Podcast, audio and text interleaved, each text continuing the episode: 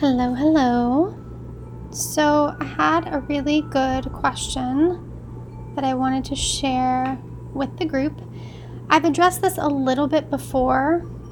You can find somewhere in the podcast uh, one where I discussed a power perspective and like feeling different pulls from a motivation and a perspective. And this is kind of similar to this. So I had a member who pulled up their variables and found that they are a calm touch determination, but they have a kitchen's environment. And so they were asking me how to navigate that because these things seem completely different. And in some ways, they do. And I want to talk about a few things with regards to this topic in general. Like, I think that there are loads of things within our body graph and within our natal chart that can feel contradictory.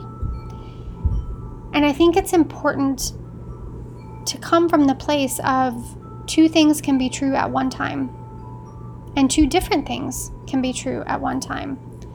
And those things may be true in different sectors or areas of our life, or they might be true in the same in the same space, you know we might be uh, extremely nurturing in some ways and not in others. We may be extremely independent in some ways and not in others. We may have, like I do actually, uh, the sign of my south node is also the sign of my midheaven. So, this kind of energy that I'm meant to move away from in some ways is also the energy of my career sector. So, it can feel confusing at first. But the reality is, oftentimes when we need to move away from something, it's moving away from the low vibrations. Like when we have um, the north node and the south node, we have like qualities that we need to move towards, but also gifts that we bring through from our south node. And we really just want to move away from the low vibrations that we're carrying through that are keeping us stuck in some way and move into the qualities of our north node. But that doesn't mean that I can't find the ways in which the archetypes of that sign play out in my career in positive ways. So, yeah, I think first and foremost, we need to look at things from the perspective of this thing can be true and this thing can be true, kind of like an opposition in our natal chart. And then how do I honor both of these things?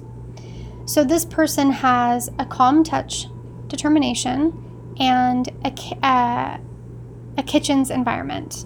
So, how might this look? With a calm touch determination, we're talking about dining alone quite a lot because calm touch is super uh, tuned in and sensitive to their environment, and they really need kind of a peaceful place to take in nutrition.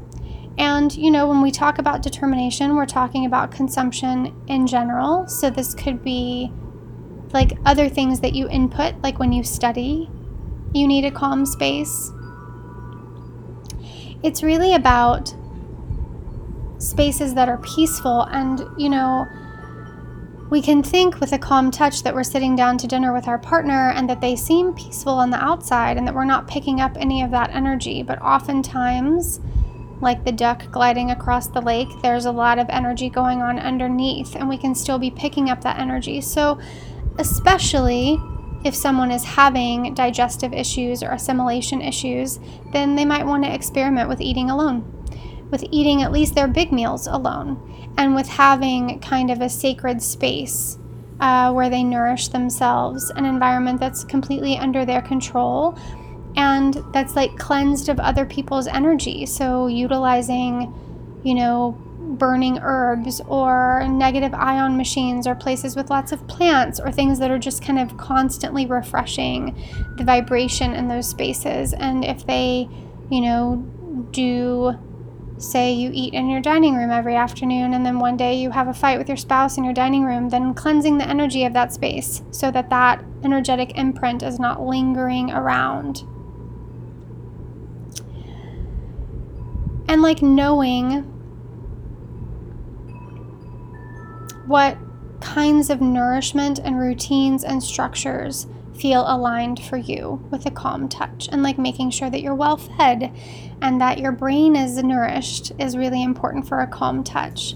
And then we have kitchens, which is like being in the bustle of things. You know, the kind of old school interpretation of kitchens would be like being in an urban environment and being where like change is happening and energy is happening and experimentation is happening and kind of that third line energy that's like mutative and uh, kind of bumping up against life and having life bump back and like uh, going to the new hotspot and like bumping into someone and having like an unexpected opportunity arise out of that. It's creativity, it's transformation, um, it's community and collaboration. So I can see how that feels like. How am I supposed to honor these two things? But where we input and like where we eat and where we're creative and like how we're out in the hustle bustle of things and and our career can be totally different things. You know, we can honor having a meal in a calm environment and then going out and being a part of the community um, and being in that creative energy and checking out a new gallery that's just popped up. It's really interesting because in the diets determination, no, sorry, in the homogenized diets and determination blog post on my uh, on the Barney and Flow site, I have like some little graphics of the color resonance. So, you know, if you're a kitchen's uh, environment, then you also have resonance with the thirst determination and the power perspective. And I think it's really interesting to think about these things because the thirst determination is like hot and cold. So kitchens is a little bit like what's the cool place to check out? What's the hot spot that's trending right now? Power perspective is all about what's trending, what's up, what's down, what are people into, what are people not into. So you can see how those things are aligned.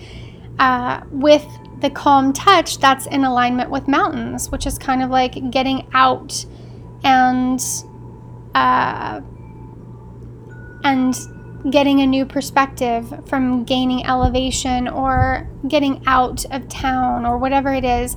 But it's also a transpersonal energy. So, yeah, this person would need, especially if they're having digestive issues and they're trying to like make sure that they're nourished on a on a deeper level, a nice relaxing space that they can consume their food in, especially. But maybe this is a nice, relaxing space that they've created based on things that they've heard in the community. Or maybe they take a nice, relaxing vacation somewhere, uh, but it's something that's been trending on social media and that they've been hearing a buzz about. Maybe uh, they go have their nice, relaxing dinner in their own sacred space and then they get a group of people together and they check out something in the community that they've been wanting to see. Or uh, some nights they dedicate toward their determination into having these calm meals in their own energy. And some nights they go out and they experiment with being in, you know, the new hot restaurant that's opened and what that feels like um, kitchen's environment is is a lot about creativity, a lot about community, a lot about collaborations, a lot about like being around your people. Are you surrounding yourself with people that feel aligned? Do they spark joy? Do they inspire you? Do they get messy with you? Can you trade ideas with them? Do they bring out your creativity? Social media might be something that really serves a kitchen's environment because they can get on there and see what's going on and what's kind of trending in the world and what excites them and be in spaces that inspire and excite them. And this might be a happy medium sometimes, like maybe you spend a lot of time in your calm environment eating dinner, but you're kind of scrolling through social media, so you're getting inspired while you're eating. I mean, I tend to think that we could have these activities be separate. You know, we could have a space, even if, say, you're someone like my ex used to work in one of those kind of creative co op places where he was a painter and he had a little cubicle where he painted. And then there was like some guy making boats, and then there was like someone sewing outfits and then there was a woodworker. You know, it was like all of this kind of like creative energy that's so perfect for a kitchen's environment. But maybe you go home for lunch and you like eat your meal in a calm space. Or maybe you have a little space that you can carve out in that workspace that's just yours and you're out of everybody else's energy and it feels really calm and sacred, but you can kind of still see what's going on. There's lots of ways to play with this, and I think it's about experimenting, which is all about what human design is about, and also still like holding that space of like, okay, when I input nutrition, this is the kind of space that I need. And I also need, like, this part of me, this big part of me also needs to be out and about and like experimenting and like being in places where alchemy is happening. And or maybe you create a sacred space in your kitchen where you're in that environment of alchemy and you're also in a calm space by yourself. There's lots of ways that you can experiment with this and play around and try to honor both, you know, um, when you're creating meals for yourself, can that be kind of a sacred practice? Do you love your kitchen? Is it an environment that inspires you? Can you have time to be calm and peaceful and also time to be totally messy and in the magic of creativity? So, yeah, honor it all, experiment with it all, and see what happens.